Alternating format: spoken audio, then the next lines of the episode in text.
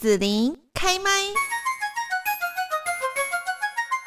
那么继续呢，我们在节目这边哦，要跟我们的听众朋友一起来介绍的，就是呢，我们有一个纳税者权利保护法。那对于这样的一个法律呢，它对于我们在纳税方面的保障是什么？协助是什么？今天我们就邀请到了高雄市税捐稽征处的主任纳保官刘月峰纳保官，那也跟大家来说明一下哦，让大家可以更清楚。现在呢，就先请刘月峰纳保官跟大家来问候一下喽。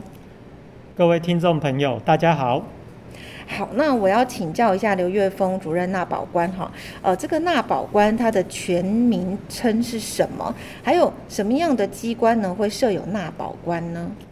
纳保官其实是纳税者权利保护官的简称。那台湾呢，参考先进国家的制度，制定了纳税者权利保护法，在一百零六年的十二月二十八日施行。并且依据纳税者权利保护法的规定，在全国的国税以及地方税，还有关税机关等等，都设有纳保官，协助保护纳税者的权利。好，那要请问一下，就是呢，呃，这个施行的纳税者权利保护法哦，这一部法令它重要的内容是什么呢？其实啊，从这一部法令的名称就可以大略的了解。这是一部照顾纳税者权益的专法，它主要的重点有五大项。第一个就是基本生活所需的费用不得加以课税；第二，落实正当法律程序；第三，公平合理的课税；四，设置纳税者权利保护组织；以及第五，强化纳税者的救济保障。纳保官可以为纳税人提供什么样的服务或是协助呢？纳保官主要的协助事项有纳税税捐争议的沟通与协调，以及受理有关税捐权益的申诉与澄清。第三个就是纳税人提起行政救济的时候，提供必要的协助。从纳保法施行至今，本处已经受理超过三百件的纳保申请案件，协助纳税义务人维护租税的权益，颇获纳税人肯定。好，那要请主任纳保官哈，也跟大家来介绍一下担任纳保官哦，是不是有一些条件啊？然后高雄市税捐稽征处目前是设有几位纳保官呢？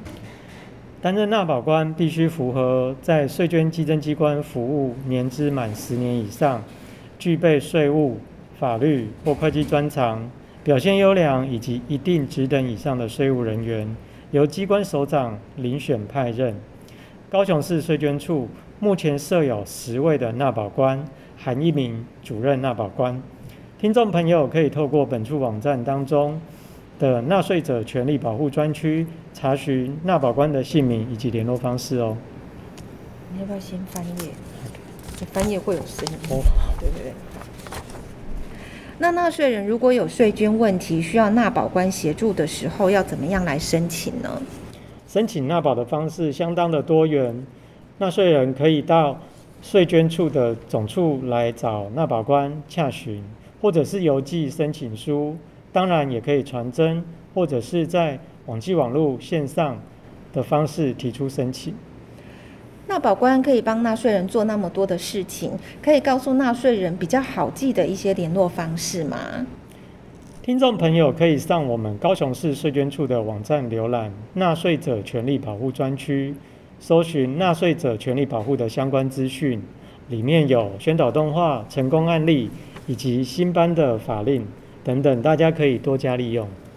好，那今天呢，我们在节目这边哦，就是要谢谢高雄市税捐稽征处的主任纳保官刘月峰。那么在这边呢，也给大家哈有更多有关于纳税者权利保护法，还有纳保官呢对我们呃纳税者的一些协助到底是什么，有更多的一个认识。今天就谢谢刘月峰主任纳保官了，谢谢，谢谢。谢谢你让紫琳用节目的方式来陪伴你，欢迎继续关注紫琳开麦。